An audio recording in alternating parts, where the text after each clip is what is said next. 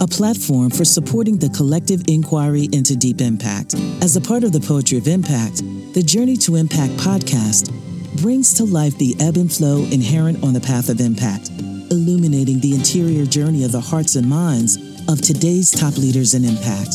Here, you'll hear the intimate stories of those who push forward to overcome self limitations and societal barriers to co create a world where one day all people and planet can thrive together.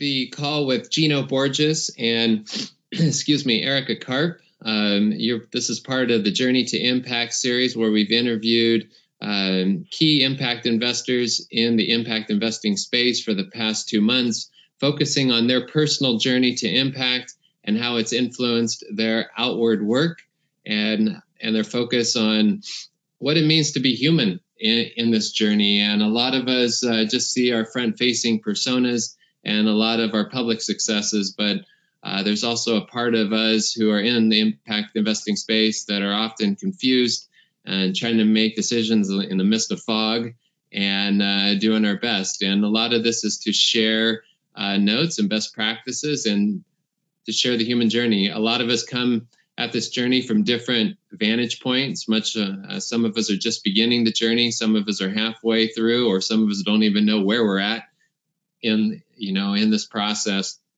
It's been a very uh, successful series so far and continues to be. We opened up with uh, Jed Emerson and Joel Solomon and Danny Almagor and John Fullerton and Lori Meyercord. And uh, this upcoming Thursday is going to be Liesel Pritzker. And again, today our focus is on Erika Karp. Uh, welcome, Erika. It's a pleasure, Gino. Just a little background on Erika. Erika is the founder and CEO of Cornerstone Capital. Uh, before she began as founder, and CEO of Cornerstone Capital. She was managing director and head of global security research at UBS Investment Bank, and also as a founding member of the Sustainability Accounting Sustain Standards Board. And here's a funny one it's because it's all these top 50 and top 100s. Uh, Erika, you're in a lot of top 50s and top 100s. um, amongst them, uh, top 50 women in wealth by Advisor One, uh, one of the 100 in the Purpose Economy 100, uh, also part of the top 100 of the Good 100, and one of the 50 conscious capitalists who are transforming Wall Street. So I'm sure there's other top 100s that you're part of you probably don't even know about.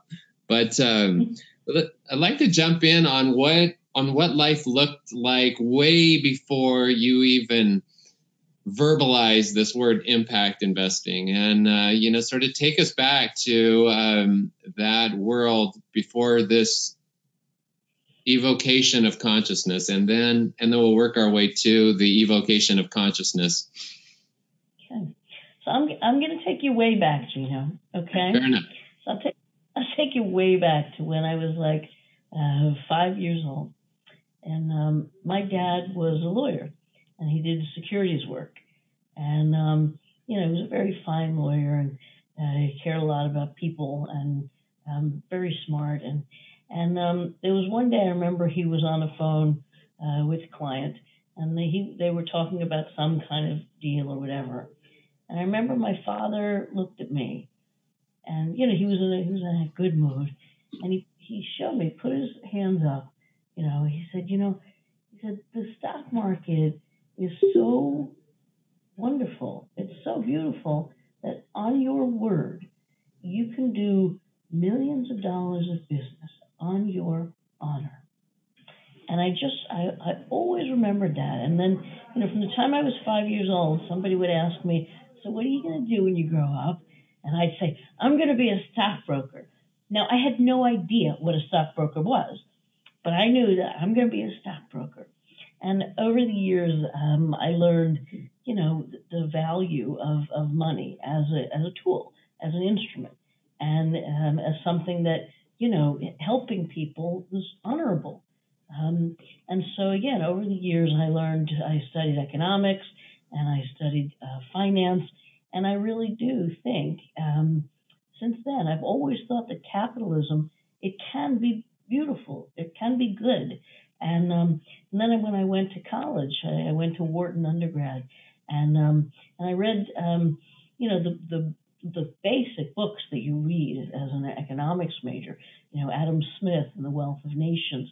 And I remember people would talk more recently about Adam Smith and The Wealth of Nations, and it's, you know, it's it's economics about maximizing profits, and you know, and what I always remember is that before The Wealth of Nations, you know, Adam Smith wrote about the theory of moral sentiments, and um, and that's about that's about people. It's really humanistic, and um, it, it, he talks about the extent to which people like care about the circumstances of other human beings, you know. And then you think about uh, him, and you think about traveling, and you think about globalization.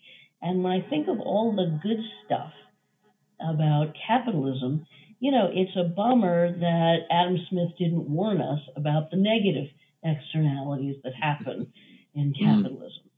And so, uh, you know, I think about those things a lot. And then when I, um, you know, I, I, went to Wall Street, and, and again, this is now 25, 30 years ago, and uh, and uh, most recently before founding UBS, um, excuse me, before founding Cornerstone, I was at UBS, and I was uh, managing global uh, research, and so I got to see, you know, global industries and global economics, and and you know, the capital market structures. And um, and when you think about other people, when you think about humanity, uh, and you pay attention, you're attentive to what's going on, um, you realize, or I realized, that you know I can I can use what I know about capitalism and the the wonderful research organization that I had to um, to learn more, to understand those pivotal environmental, social, and governance factors that have to go in to the investment process.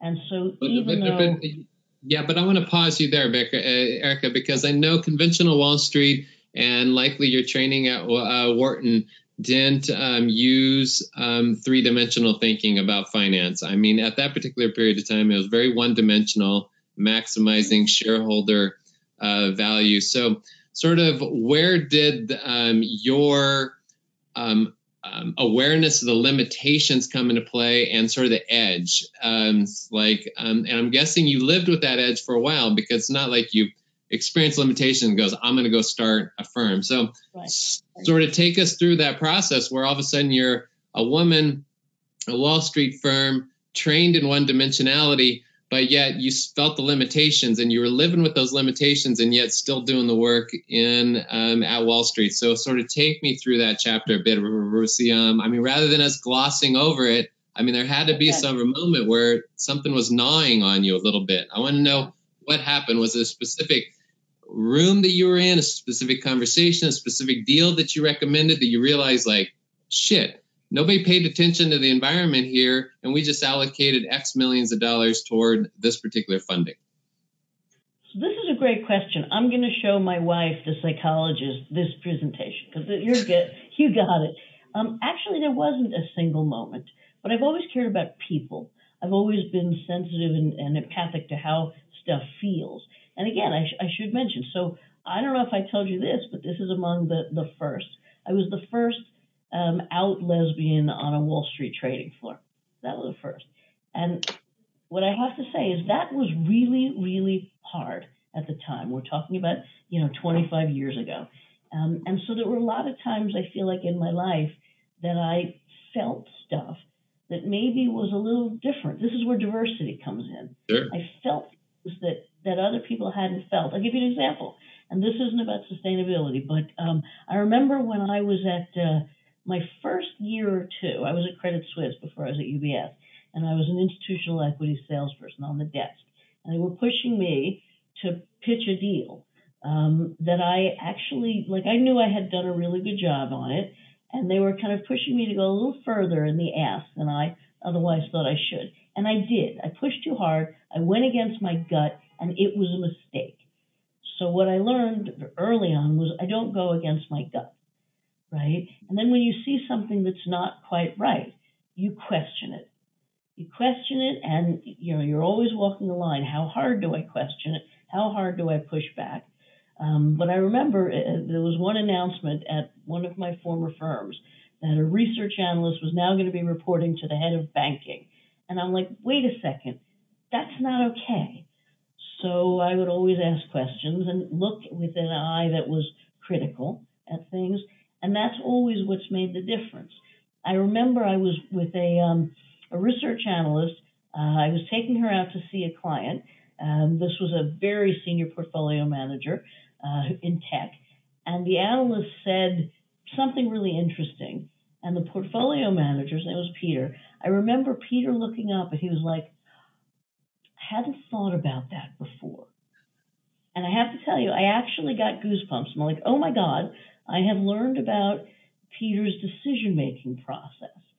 And so I learned that finding those really interesting questions that somebody hadn't thought about, well, that's that's great. And that really that kind of was the start of 25 years of looking for questions that people hadn't thought about. And that's what gets us to ESG, right? Mm-hmm. I mean, it's not an, um, a semiconductor analyst's first, you know, thought uh, to ask about water when a semiconductor company is putting up a $3 billion fab. But they have to ask about water, right? We know that. It's mm-hmm. not your first question um, of a shipping company to ask about the safety track record and their fuel economy. I mean, that's up there, but probably more you're going to ask about pricing and revenues and all that. So ESG analysis, and, and again, this is what started it for me, is a matter of finding different questions that you have to pursue um, that don't come to mind first. And so all the externalities associated with, you know, capitalism, you know, like you said, people weren't trained to look at them. Um, yeah. And I was fortunate enough that I started becoming trained uh, to look at them. And then I, hopefully, I was part of training others and everyone to look at these things. And then we can talk about the true cost of business. And then we can talk about, you know, financial capital and human capital and natural capital, all of them. And so that, uh, I think that desire to ask questions and to understand, you know, the impact of investment decisions on the whole world, you know, that's pretty core to me, you know. And um, again, maybe that comes from having some diverse experiences. Sure. How much has the um, how much has you coming out like 20 25 years ago as the first you know first lesbian to come out how has that influenced your idea of what it means to bring your whole self to um, you know the investing equation it's like you're looking at the whole investment now but how about the whole self like on the other side like i mean how has it really influenced um, how you're approaching your day to day at this point. I mean, that might seem like a long time ago, but I mean, obviously, we're uh, culture's made headways with um, sexual orientation, but I mean, still a long ways to go, obviously. But sort of, sort of contextualize it for what it means in the impact investing space and how it may have influenced and shaped how how, how you conduct yourself uh, today. Well, you know, again, it's it's the experience has influenced and shaped everything. And, you know, any given kind of lesbian who comes out, they're still just as diverse. They have their own issues. Um, so I was married to a man at the time when I figured myself out. And then I was with uh, the woman who became my wife. And I also have uh, three children. So, you know, I'm as different as, you know, any other lesbian as, as people are from each other. But I, I guess one of the big things is that you learn a lot about um, about respect. You learn a lot about um, about about self confidence. You know, I was, um, you know, being closeted takes up an enormous amount of psychic energy. When you're changing pronouns, when you're, you know, making up stuff about where you were or where you weren't. You know, when you're um, when you're genuinely worried about your career, your colleagues, your bosses, your clients, um, it takes up a huge amount of energy. And so it took me, it was probably a year long process between when I decided I'm coming out and, um, and when I actually did it. And, um, and in that process, you know, I had to kind of gear myself up um, to make sacrifices. And that's one thing about, you know, an understanding and and real respect um, for LGBTQ, um, you know, rights. Um, there, there ha- it has to start from um, respect. It has to be um, in the corporate world. The company has to be willing uh, at times to make trade-offs and sacrifices. I'm not going to put, you know, a plant in Saudi Arabia because they won't respect human rights. Make decisions. But in any case, for me, it really, I since I've been out, um, I have never been more, you know, creative or engaged or um, innovative or articulate. I mean, it's it, I couldn't imagine not being out. Mm-hmm. Um, mm-hmm. But I do remember the stress of, of coming out.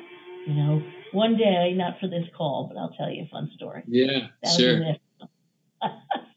there, um, but yes, there, diversity and yeah. Yeah, and then how have I've, I, I see? I mean, I've met your partner, and I've met uh, one of your three kids. Um, she was in the office one day when I was there uh, visiting with you. Um, one of my um, interest is is as an impact investor is also understanding um, in creating impact families, meaning that it's not like this individual Gino Borges goes to an impact gathering and then I come back and report on it. But I sort of try to see my living with impact also as integrating my family into it.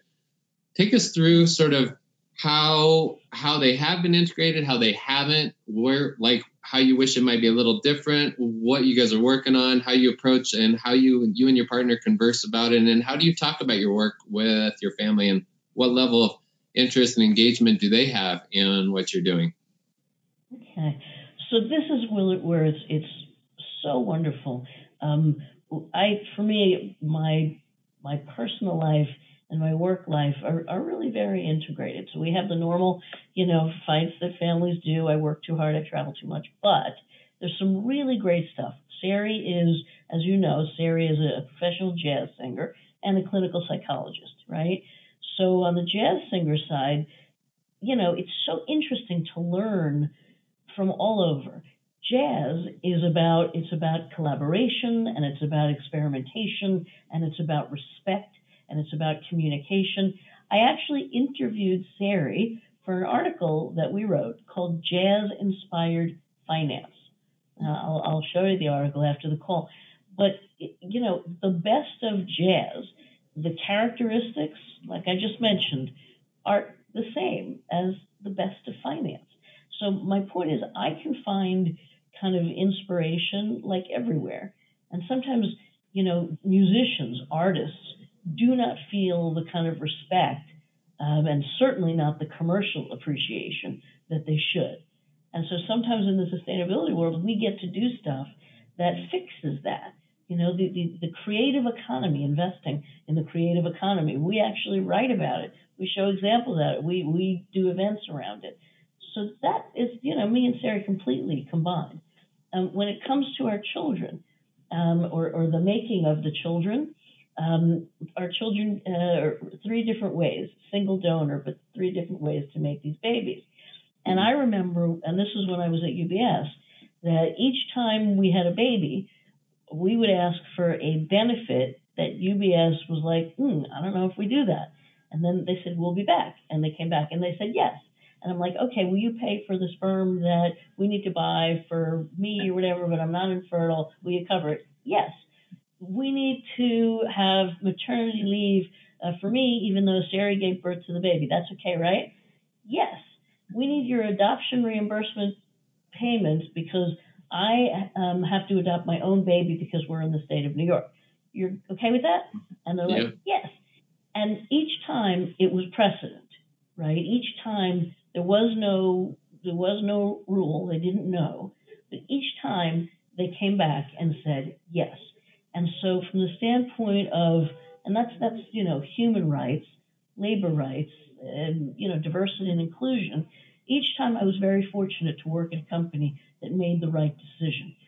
So here, that's another very you know explicit example of how I bring the, the personal into the business.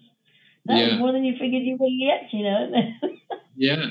So this jazz thing probably uh, make the connection also to jazz and what what's like to start an impact advisory firm. Um, you know, again, uh, if you're just joining, this is Gino Borges along with Erika Karp, a CEO and founder of Cornerstone Capital and Impact Advisory Group. And um, yeah, sort of take us into that area of how jazz has shaped your insights into um, creating this impact advisory firm from scratch. I mean, it's not easy, um, obviously, I mean, by any means, and just sort of gives a little bit of a behind the scenes look at what it was like to say, I want to do this. And then after I want to do this, you know, the first couple steps and how jazz may be a framework to, to understand that journey a little bit. So that's, that's really interesting to think of it together. So we said with jazz, experimentation, um, communication is a back and forth as it relates to respect and collaboration. And I guess some of the things that I just said maybe are not, well, not maybe, they are not um, present to the degree to the degree that they should be should should be in large institutions. And so, with the founding of Cornerstone, it, it is it was very progressive. It is a very progressive model. It breaks down the silos on traditional Wall Street. It breaks down silos between um, investment banks and asset managers and asset owners and it brings um, transparency and it basically transforms um, you know the, the existing kind of norms so progressive jazz is about you know experimentation and making something beautiful and making something that people can feel you know and when it mm. comes to getting people to feel and and knowing that you can align um, people's values and their priorities and their aspirations with their finances, with their assets, you know, that feels great and that's progressive. And you need to know how to do it well. And so in, in founding the company, you know, we brought together some of the best pieces of the capital markets and turned it into something that I think is transformational um, in the capital markets, kind of a, um, a platform uh, for growth and and um, a platform to turn something um, into you know different pieces into something beautiful like jazz. And where do you guys um, like? Who is it that you um, help? And I mean, where is your firm currently at in see, see I mean, in the process of its experimentation? Right. Um, so again, when you're building a new firm, a highly regulated firm, it takes a while. So you you find the people, the pieces that you need. That took us, you know, about a year and a half, and you're building your back office capability, you're building your front office reporting capability, you're getting your SEC registration, um, and you're getting all the pieces together to uh, figure out the advisory proposition uh, that you want to create. And then it's an ongoing, you know, process. Uh, so Cornerstone, uh, we advise some individuals and families and foundations uh, we have about a, a billion one in assets under management, and you know we're going to continue evolving that business, and so we can figure out how to scale uh, impact investing. We want to figure out how to really democratize impact investing, give access, you know, to the whole world um, to the kind of investing that's really progressive and it's going to make a difference, um, you know, to achieving whether you want to call it the sustainable development goals or personal aspirations of our clients. Um, but it will be an ongoing experiment. And our job is to kind of lead the way and stay ahead of things. Um, an example of that is our new um, Access Impact Framework, which is again our um, uh, vision of how do you report on people's social impact uh, given their portfolios. Access to us is the key. I see. And I mean, how are you guys going to? You know, I mean, a lot of us from the outside don't understand really what's happening in the advisory world, but um, we read articles about robo advising and um, ETFs and index funds. How are advisors going to stay um, relevant in, you know, 5, 10, 15 years from now with, I mean, artificial intelligence and these algorithm, you know, these algorithms that really can satisfy a lot of the um, sort of check a lot of boxes in essence. Like, how's Cornerstone going to sort of carve out itself uh, a moat per se in an advisory world that's largely being commodified? At least, I mean, that's sort of my high high level view of what's happening. No, that's a fair view, and it's very challenging, and we're seeing huge pressures. That said, I believe there will always be um, part of the, the world, part of the asset owner world, that will need kind of genuine human advice and thought and reasoning. Um, what I would tell you is that I believe that there are two things in life that don't become a commodity. One is ideas, new ideas, and the second is relationships. So to me, everything else, yes, becomes a commodity. But the idea of relationships and ideas, not so much. And so when I think of our new Access Impact framework, this is a framework that's intended to kind of bring humanity back to the idea of impact and sustainability. Because if you think about the Sustainable Development Goals, these 17 big, audacious goals, that's great but they are uninvestable. So it takes human beings to think about, okay, how do we get to that? And yes, you can do that with AI and machine learning, but the core of it still is a human sensibility. So what we do is we think, okay, is there a single common denominator around the sustainable development goals? And the only thing that we could think of that a denominator for all of them is the idea of access. So if you don't have access to water, you're dead. If you don't have access to food, you're dead. If you don't have access to uh, capital, you're not going to scale a solution. If you don't have access to uh, broadband, well, you don't have access to education, right? So access, access, access. That's where it's about.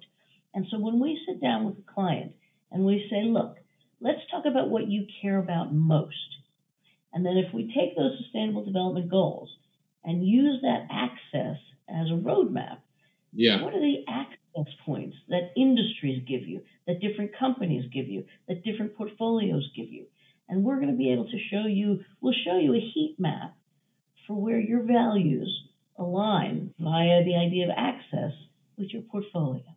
And now what should we do? And when we talk about this, again, it's very human. It's not it's not just analytical.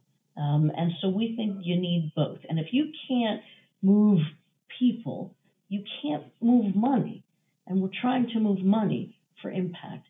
So um, I'm sorry, that was a little well. I mean, off, this idea. Off. I mean, I mean, uh, this idea of access. Can you sort of walk us through how it's relevant to um, the products and services that um, you find yourself aligning with? Like, I mean, how do you sort of suss out um, the degree of access because I'm guessing you look at it on a continuum basis. Um, and just sort of wondering a little bit more. I mean, not too many people talk about access as the way into these um, 17 categories. Maybe you can sort of flesh that out a little bit more about just a real sort of tangible example of like I'm a client, and then how like I mean, how does access sort of play out in those conversations? Okay, cool. This is great. So again, client by client, we know what they care about. And then let's say we have a client who says, okay, I really care about the oceans and the health of the seas and the health of uh, life below water. Um, I think don't I think that's uh, SDG 14, but it's not in front of me. Anyway, so we know a client cares about that. Right, so we go to our framework and say, okay, SDG, I think it's 14 what gets you there and what are the things that are necessary to have healthy life below the seas. And then you go back and you look at the other SDGs and you're like, oh, look at number, again, I think it's 12. It's not in front of me right now. But look at number 12, which is about kind of the circular economy, um, plastics and recycling and manufacturing process. Ah, so you went to one of these big SDGs then you got to one that is more investable, more clear. And then we go and we find products and funds that are serving that different SDG than the one you said you were interested in. So you have to know what the connections are. You have to know the nexus issues, and you have to know, uh, and then you have to have product. You have to have companies and fund managers that are addressing, you know, that recycling one, right? Yeah. Or the the closed, the closed loop uh, type economy. So it, it's a matter of playing around with the connections, and the way we use playing around is through the idea of access. Yeah. So again, it's our it's our roadmap to get us to each of the SDGs to align with clients, and then obviously we diligence the hell out of hundreds and hundreds and hundreds of managers to take a look at their holdings to see Yeah. what kind of access that manager is giving to a particular uh, SDG. Is that is that helpful? Yeah, yeah, for sure.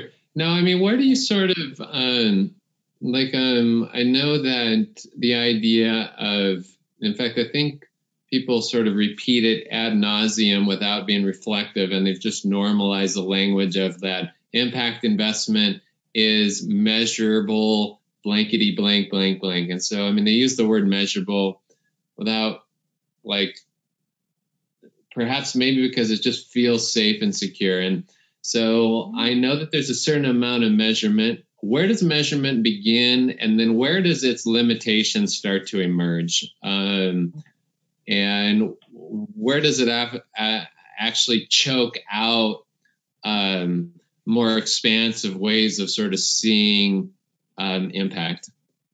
Right. So it's a great question, and um, there's a. It depends on where measurement begins, and Yeah. you know, again, that's my economics training. It it depends.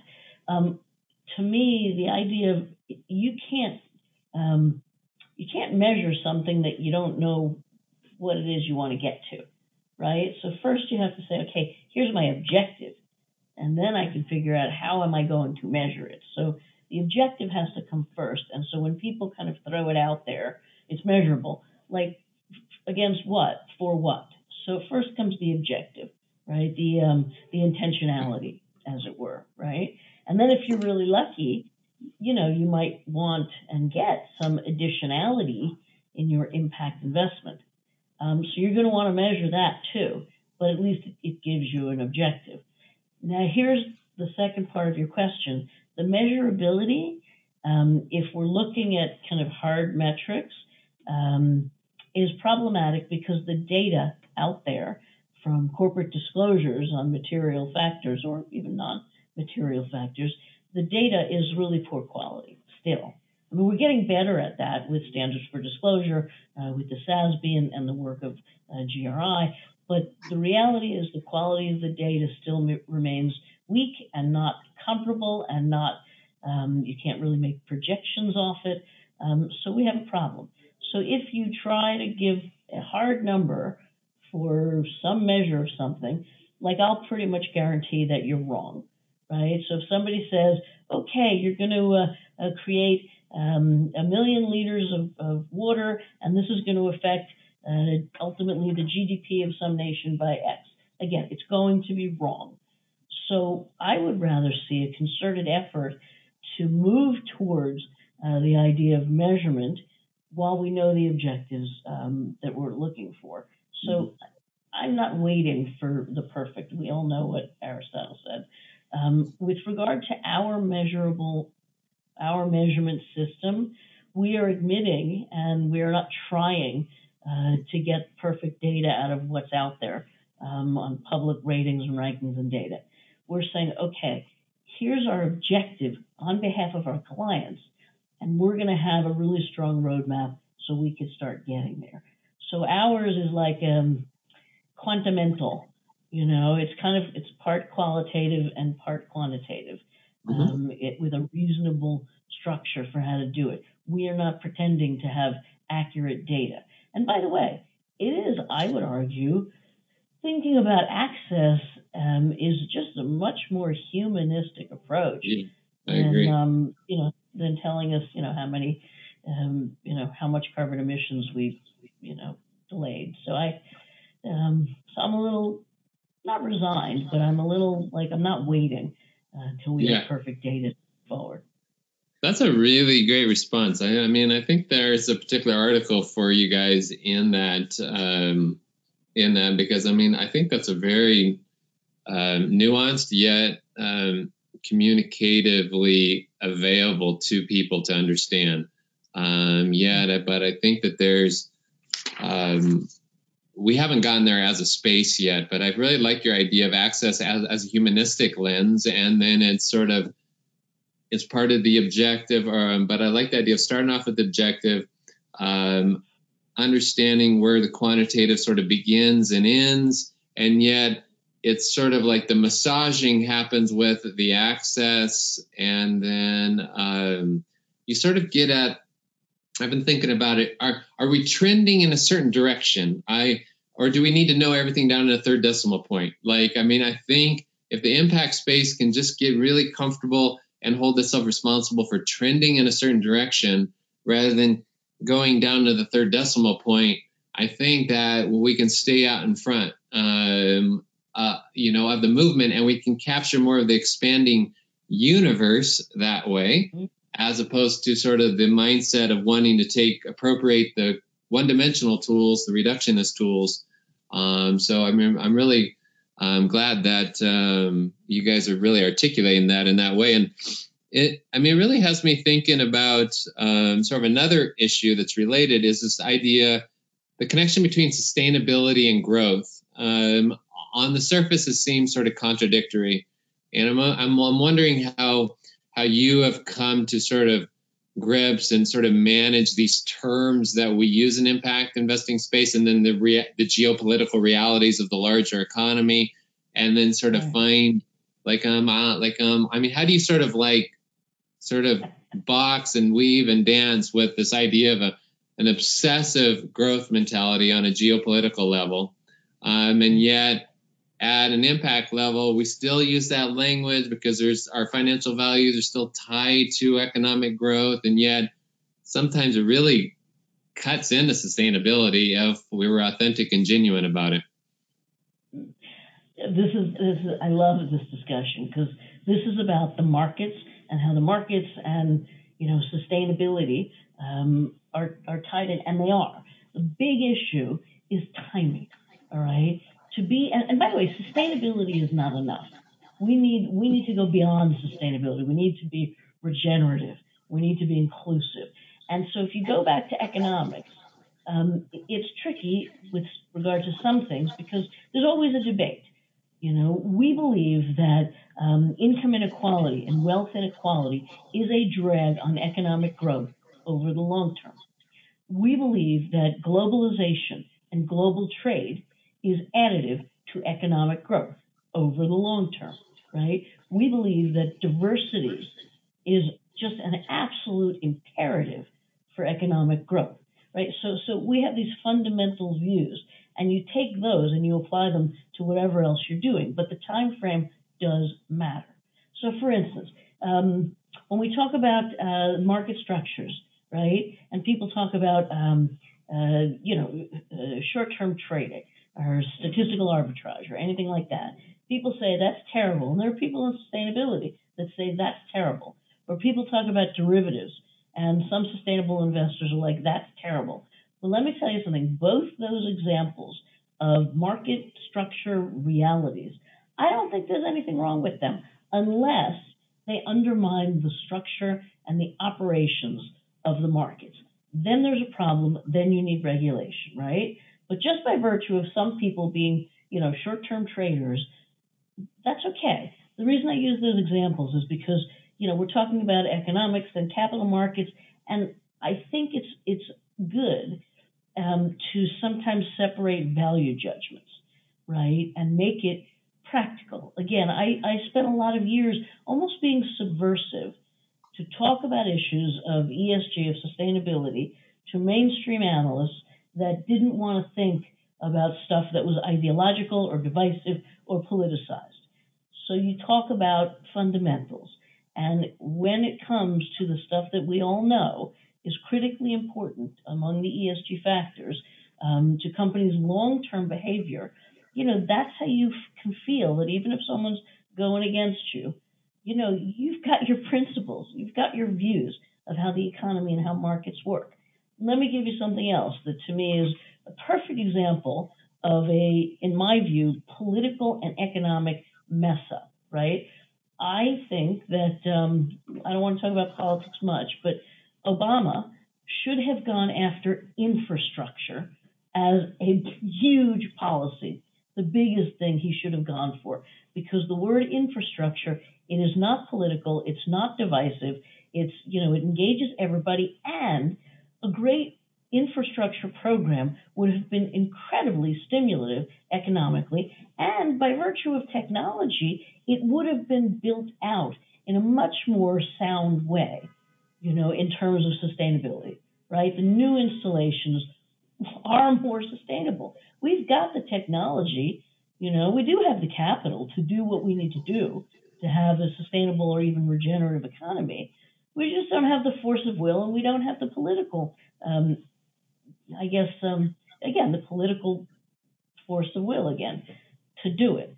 But um, yeah, for me, still with sustainability, economics, it, it, simultaneous. It's not one or the other. It's a matter of understanding what you're doing, um, and it's a matter of, of, conviction. Can you articulate the difference between uh, sustainability versus um, regenerative? So, with sustainability, what's what's the word? We can sustain. You know, we can keep doing this. Well, with where the world is right now, if we keep doing this, we're dead. We're screwed. And by the way, you know, the earth really doesn't give a damn about whether or not human beings are here.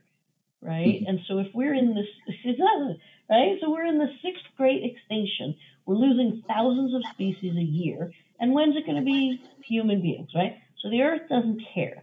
So if we keep going on, sustaining what we're doing, you know, we're done.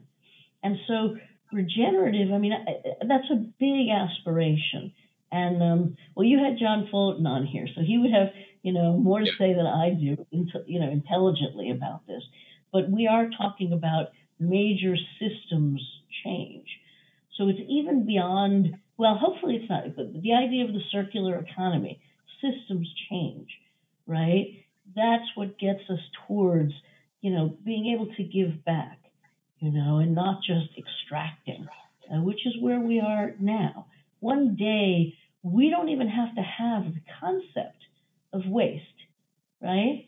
That's mm-hmm. where we can get to. And, and that's like super exciting. Unfortunately, I don't think that's going to happen in my lifetime, but it is a nice aspiration, you know. And when I talk about the humanity, you know, um, to to capitalism and to finance and to investing. You know, it's one of the reasons we really do, you know, think that access is the way. It makes people feel what they can give back. You mm. know, so it's not just I give my money, I get a return, and that's the end of it. It's I invest my money, I get a financial return, and look what I am trying to give to the world. You know? I see. I mean, how are you helping? I, I mean, how are you helping people get to the feeling part? I mean, like, I mean, what do you do practically to get people to feel? Mm-hmm. So here's here's what you have to watch for it, and you have to have. This is why you know the ETFs and AI and all these other things out there. You know, this is why I don't think it'll ever entirely replace an advisory proposition. When you're with someone, when you're sitting there, there there is energy. There are mm-hmm. signals. There is learning. And that's how it goes to feeling. And this is the whole thing about kind of the next generation of wealth. They'll be damned if they sit there and talk to somebody that there's no authenticity and no feeling, you know, and no kind of urgency. Um, that's not how. That's not what people ultimately are going to want. You know, so again, you sit there with someone, and um, sometimes people, um, investors, don't actually even know what they want themselves. You know, but you start to see, um, you start to see energy. You start to feel energy around something that you're talking about. You look for the heat. You know, and and we found with access that it is it's resonating with people. And so, you know, I, I, and I think there's an answer to how you make people feel. But, you know, again, here's where my wife, the psychologist, reminds me that I need to do active listening and I need to be empathic. So I, you know, I do my best. Yeah. And uh, I mean, let's take that feeling into the impact space. I mean, what really makes the impact space um, unique besides um, considering externalities, like social and governance and environment and so forth? But um, what have you noticed as the difference between the kinds of people that tend to gravitate and gather with impact intentionality versus the kinds of people that gravitated toward your previous investment banking experience? You know, the fun part I can tell you is, you know, these days, in like six months or a year, I make more friends every six months or a year than I did in 25 years, right? And so I think what's cool about our discipline is that you, you kind of almost immediately know that you're meeting someone who's kind of aligned in their sensibilities to mm-hmm. you. Mm-hmm. So right away, you have stuff that connects you. Um, so I think that's the biggest thing that it's an early connection. It doesn't take as long to kind of feel and suss somebody out in terms of their priorities. I mean, it's almost the opposite of mainstream Wall Street. So you meet someone on a trading floor in New York, and you kind of kind of assume they're probably an asshole, right? Excuse me. But in our discipline, you meet someone and you find out what they're interested in, and you're like, oh, good, okay, let's go. So what that means is that relationships are built even faster, which is why the the discipline and those of us in it yeah. can accelerate the the you know the the the impact, frankly. So again, that's another thing that's emotional. Yeah. Where do you see it, um, the space and the discipline evolving? Uh, you know, five to ten years from now, what does the space look like? Okay. Um, you know, hopefully we'll have seen the, the quality of the data uh, dramatically improve.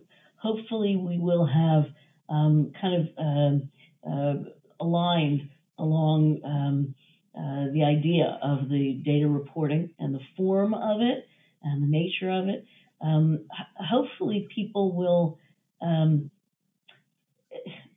purism, in this case, I think is not helpful. So there are those in, in impact investing. Pure, yes. So there are those in impact investing who I think may be purist in the context of you can only do impact with uh, private equity, private deals. Now, I, I don't believe that personally. I think you can get impact from everywhere. You have that intentionality, right? and so I think we'll see that the purists maybe come around because if we're going to move kind of the, the quantum of capital, the trillions, we need the public equity markets and the private markets as well. Um, so I think you'll see that. Uh, with regard to the language, hopefully we'll see uh, language that is um, uh, you know, more pragmatic and analytical than ideological. Um, one day, you know, we won't have to have impact and sustainability and double bottom line value. It's just investing. And so I don't know how long it's going to take, but it's just investing. I also hope that we can sidestep some of the risks that are going on right now, right? So we're in a place where, you know, there is a bunch of greenwashing in places there is uh, the introduction of a huge number of so called sustainability or impact products. Problem with that is they're not vetted to the same degree. Sometimes it is just marketing, sometimes it's purposeful, sometimes it's not. But there is the risk of, frankly, bad uh, product being introduced, and that potentially undermines everything we're trying to do. So we're at a risky point here. Uh, so we have to sidestep that. And mm-hmm. diligencing managers, again, is what we do all day long and it's it's really important. Um, but again, we'll be at a place hopefully where this is what people do, and hopefully firms like mine can keep kind of moving the ball forward in terms of you know both qualitative and, and quantitative aspects of sustainable investing. Just curious, when talking to multiple generations, like when when you're speaking to families, do you notice any key distinctions between uh, millennials uh, versus um, you know um, I mean the elder generation in the same families, and sort of take us through what what you're seeing trending. I mean, what kinds of what difference in questions are are they asking, um, and and just sort of their general viewpoint of the world? So there's uh, dramatic differences between the generations. If it's third or second or you know first, very different. Um, what we're seeing in the older generation is still a high level of skepticism if you can invest both for competitive financial returns and social impact. So mm-hmm. high level of skepticism still. In the younger generations, you're feeling this is what makes it, it good for me. You're feeling the urgency. It's great. So they're mm-hmm. pushing the urgency through. They're demanding the authenticity. Um, they are very knowledgeable and educated about what's out there. They are very uh, cynical about the kind of heritage legacy investment banks and the large kind of wirehouses, which is understandable. Yeah. Um, they are working very hard to bring the older generation along in terms of what has to happen in the world, right? And so it, it's a big, it's a quite a different conversation. Um, we are seeing in the in the good situations that the older generation is giving more and more kind of control to the younger generation, um, and they are starting to be at least the I think the smart ones are starting to be um, willing to be educated. You know, this is an interesting thing at, at big investment firms and the big investment banks and wealth managers. The older executives don't think they have anything to learn from the younger executives. That is just stupid, you know. and when I think about my little one, the one you met, Molly, who's 11, I have so much to learn from my 11 year old. I mean, it's it's wonderful. So I think this, the most engaged families realize that the younger generation has a lot to teach them, um, and because it's a different world, you know, um, uh, you know, be- between you know uh, social media and big data, their brains are different. They just are, and they're faster and they're smarter and uh, and they're more demanding, and that's okay. So yes, it's still quite a different conversation. For us, it's it's it's it's helpful that you know Cornerstone is half mainstream, you know Wall Street, and half really the sensibility of of, of impact and um, and social consciousness. So it works out. If you bring well families, if you bring them all in together, like there, you actually um, curate and psychologize the um, the gatherings, or are you speaking to them individually? Like, I mean, typically, how does that play out a little bit? And I mean, where do you feel like your gifts are in that experience, and then where, like, where do you really want to learn more about? Like, man, I'm just not, I'm just not picking this up as much as I want to.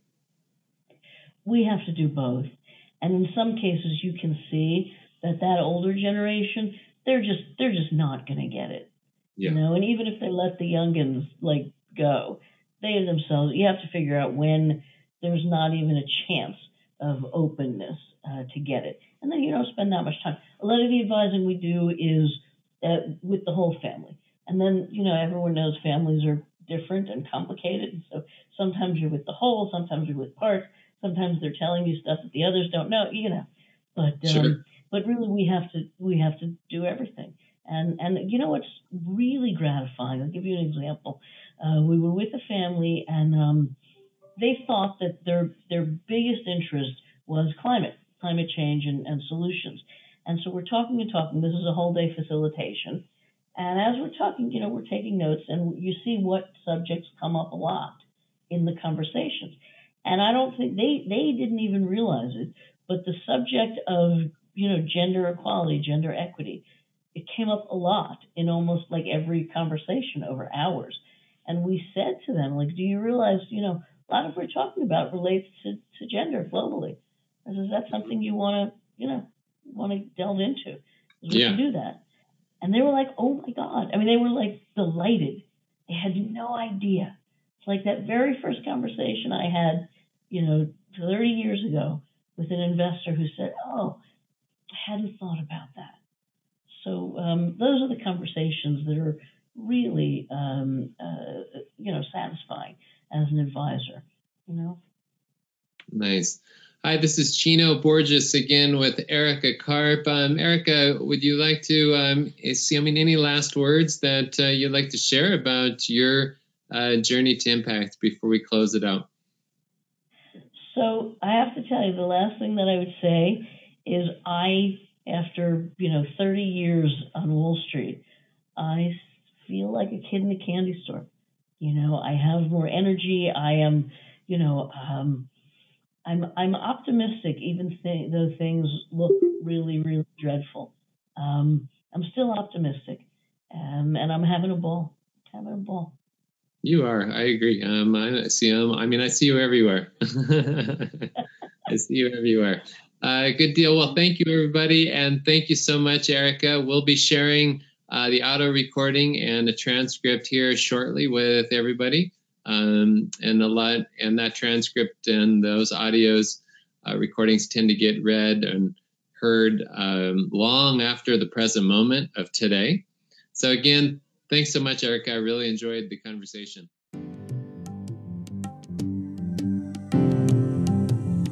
Thank you for listening to the Journey to Impact.